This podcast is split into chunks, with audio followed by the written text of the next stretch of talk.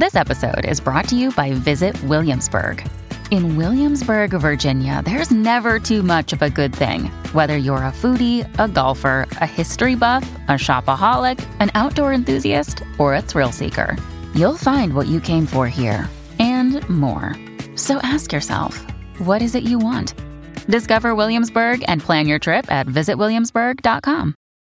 Want to witness the world's biggest football game? Head to iCanWin.com.au, predict Australia's score with a crystal ball, and it could be you and a friend at the FIFA World Cup Qatar 2022 semi finals, all thanks to McDonald's. Maccas, together and loving it. TNC's apply.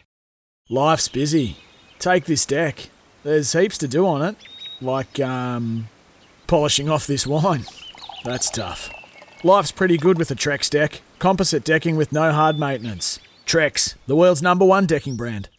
Well, the hottest ticket in sport in the world at the moment is, of course, the US Tennis Open, uh, the last Grand Slam event of this calendar year. And right in the thick of it has been a Kiwi. Erin Routliffe has uh, just, uh, just got back home uh, to Montreal, uh, we're led to believe. Uh, but she was brilliant this time round with her doubles partner, Leylah Fernandez, reaching round 16 of the tournament in terms of the women's doubles. Absolutely fantastic performance. Good morning to you, Erin, New Zealand time anyway. Um, just how much uh, fun was it and, and how much confidence have you got out of uh, achieving the last 16? Yeah. Um, good morning to you too. Um, obviously, I'm super, super happy with my results. Um, that was only the second U.S. Open I've ever played. Um, the first Grand Slam matches that I've ever won, and then winning a few of them and making the round of 16 was really, really exciting. Getting the chance to play with Leylah while she's at this high, and we had all the fans around us. That was super fun too. So I'm really excited. I'm excited for the future. Tell us a wee bit about uh, your background, Erin. We're going to uh, find a lot more about you on court, but um, you you're actually now you were born in New Zealand, uh, but you're living in Canada at the moment. But when it comes to representing uh, a country, you you want to be with us, New Zealanders. Yes, yes, exactly. Um, so yeah, I was born in New Zealand, um, and then my parents they were Canadian. They got their citizenship in New Zealand, and then had me and my two sisters. So we all got citizenship, and then they moved back to Canada just for um, our grandparents to spend some more time with them, and then ended up staying here. But I switched to play for New Zealand. I think four or five years ago when I graduated um, university. And so it's been a really good experience so far. And I've played Fed Cup a few times. And um, the goal is to go to Paris for the Olympics for New Zealand. So let's hope that happens. okay. That, that's cool. That sounds a, a, really a really fine goal, and it's only three years away too. Let, us uh, bear that in mind. Uh, Erin, yep. tell us a wee bit about your tennis upbringing in terms of like academies or or uh, junior achievements as such that, that have got you to this point? Uh, yeah. So I I obviously started playing tennis. Um, it's called Caledon. It's a, like an hour outside of Toronto in Canada. Um, I trained in Guelph with my coach Harry Greenan, who I still keep in contact with. Um, I yeah, I guess I started playing competitively when I was like 10 or 11 years old, which I guess was a little bit late for most people, but I got more serious with it when I was like 16. I moved to Montreal to train with the National Center here. Um, I won under 16 Orange Bowl. That's when I guess I realized that I wanted to do this like as a career and all that stuff. And then, um, yeah, when I was 18, I decided to go to university instead of go pro right out of high school. And so I went to the University of Alabama. And then when I graduated, I switched to play for New Zealand, and I've been playing pro with a few breaks here and there ever since. so, Erin, you, you mentioned uh, during that that you're still in contact with your uh, initial coach, but what about your current coaching setup now? Uh, what's that look like? Um, yeah, so it's it's honestly right now with COVID, it's done mostly remotely. My coach is in Auckland, Neil Carter. Um, he we talk like every single week about schedules, about what I'm playing, all that stuff. Obviously, you guys are in lockdown right now, so he's been able to watch a lot more of my matches lately. um, and then Yeah, so I haven't, but I haven't seen him in a couple years now. I haven't been back to New Zealand in like two years, unfortunately, just because it's obviously in, really hard to get back to. Um, and then, yeah, so I just have to work with him remotely. At the U.S. Open, I was with a coach from Tennis New Zealand, Christophe Lambert, and that was um, really nice to have someone with me and help me through that, and you know, be able to celebrate with someone. So that's kind of the setup I have right now. Well, speaking of celebrating, you will also be celebrating the performance of your doubles partner, uh, Leylah Fernandez, um, winning again this morning. unbelievable achievement for just a 19 year old kid who seems to have mm. really won the hearts of a lot of people at the Tennis Open, just looking at the crowd reaction to her. Tell us a wee bit about how that combination came about. Yeah, so I I I met Leylah a couple years ago. I think at a smaller tournament um, in Canada here, and um, I practiced with her a few times, and I thought that she was going to be really really good. I think at the time she was like maybe 14, 15 years old, quite young. Um, but I mean, it's honestly just you before any tournament, you just text another person and like ask if they have a partner, if you want to play US Open. So I texted her a few a few weeks before the open, I just asked her if she wanted to play, and she said, "Yeah, let's do it." So that's basically how we decided to play together. And um, yeah, obviously, it was so much fun because every match we played, she was obviously very getting very famous now. So I, she's won the hearts of all the New Yorkers. So they were all out cheering for us. And even in our last match, I was like, let's use the crowd's energy to try and turn this match around, which we almost did. But unfortunately, at the end, it didn't mm. work. But um, it, we definitely turned it around, and it was really fun to have the whole crowd um, with us. Totally. It's all very well to know, uh, a, you know, a person who you might well be about to play doubles with uh, to look at them and know them on court, uh, to know their play from afar. But when you actually have to step on a court and play with them, how hard is it initially to find those combinations?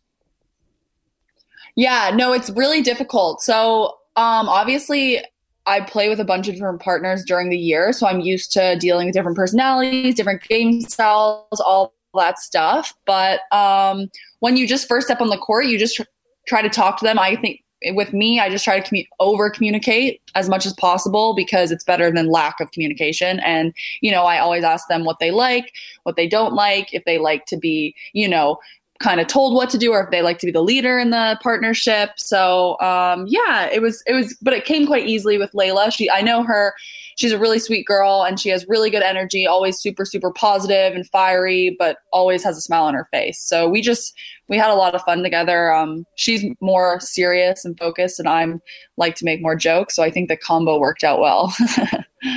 So uh, you watch doubles these days, and of course, there's a lot of hype about it. Um, there's a lot of sort of I won't say high fiving, but fist pumping in between points, and, and then there's the conversation at the baseline. Uh, and then you can mm-hmm. go up, uh, and of course, you can make signals uh, if you're the front playing at the front of the court. You can make signals behind your back. So, man, it's uh, it's quite an intricate process all of a sudden, isn't it? yeah, no, there's definitely a lot of ways of communicating in doubles. Like if you you really don't even have to talk, you can just do the signals if you want. But normally we kind of do both because that's that's a sure way you're not going to get anything wrong. We're talking to uh, Erin Routliffe, who, of course, uh, is representing New Zealand in international tennis, but doing very well by herself, um, and particularly uh, recently in the US Tennis Open. Erin, do you class yourself uh, now as a as a double specialist? Is that where you're really looking to put your focus? Yeah, definitely. I made the decision to focus um, specifically on doubles probably about a year, a year and a half ago now. Um, but yeah, I'm definitely a double specialist. I'll play singles if I can get into tournaments, but I'll make my schedule based on my doubles for sure. So let's look at uh, your ranking now and what this performance at the US Open will mean to that and your access to other tournaments.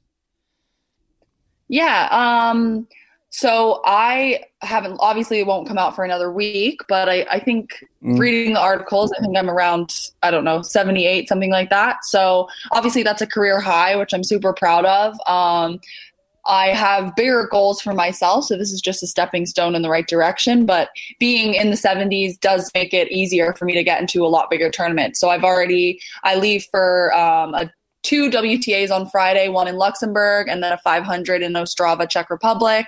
And then after that, I'm going to try and play Chicago um, which is another 500. So yeah, basically, I just get into a lot more tournaments with this ranking, and um, hopefully, it can keep going up, and I can get into even more tournaments. And specifically, I should be able to get into um, all the slams for the next year. So that's good. And so, uh, on the back of this result, um, you'll obviously find people who are a lot more willing to play with you, I guess, as well. Now that your rankings going up, uh, have you got partners for those events uh, immediately coming up?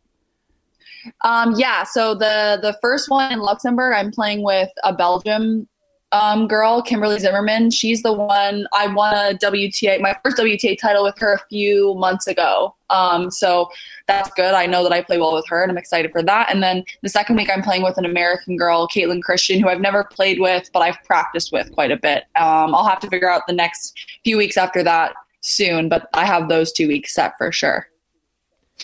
So the, the prize money, at, uh, and they publish the prize money, so it's it's not hidden, but uh, yeah. around forty thousand uh, dollars. That's a that's a quite a sizable check. Uh, um, so you must feel very happy about that. But um, is it, is it very lucrative the double circuit, um, or is it a bit of a grind? Uh, it's a grind for sure. Um, and I think until you're, you know, I mean, honestly, I don't really know because I've never been in the top 50, top 70. Um, you know, it's mm-hmm. a grind. You just have to like keep going at it and like backing yourself and like taking the chances, you know, spending more money than you're making at some points. That's what I've almost been doing for the last, you know, year over a year. Um, so yeah, obviously I'm ecstatic for the check. Um, but hopefully I'll be able to, you know, establish myself as a consistent, um, consistently top doubles player soon. And then I won't even have to worry about that kind of stuff.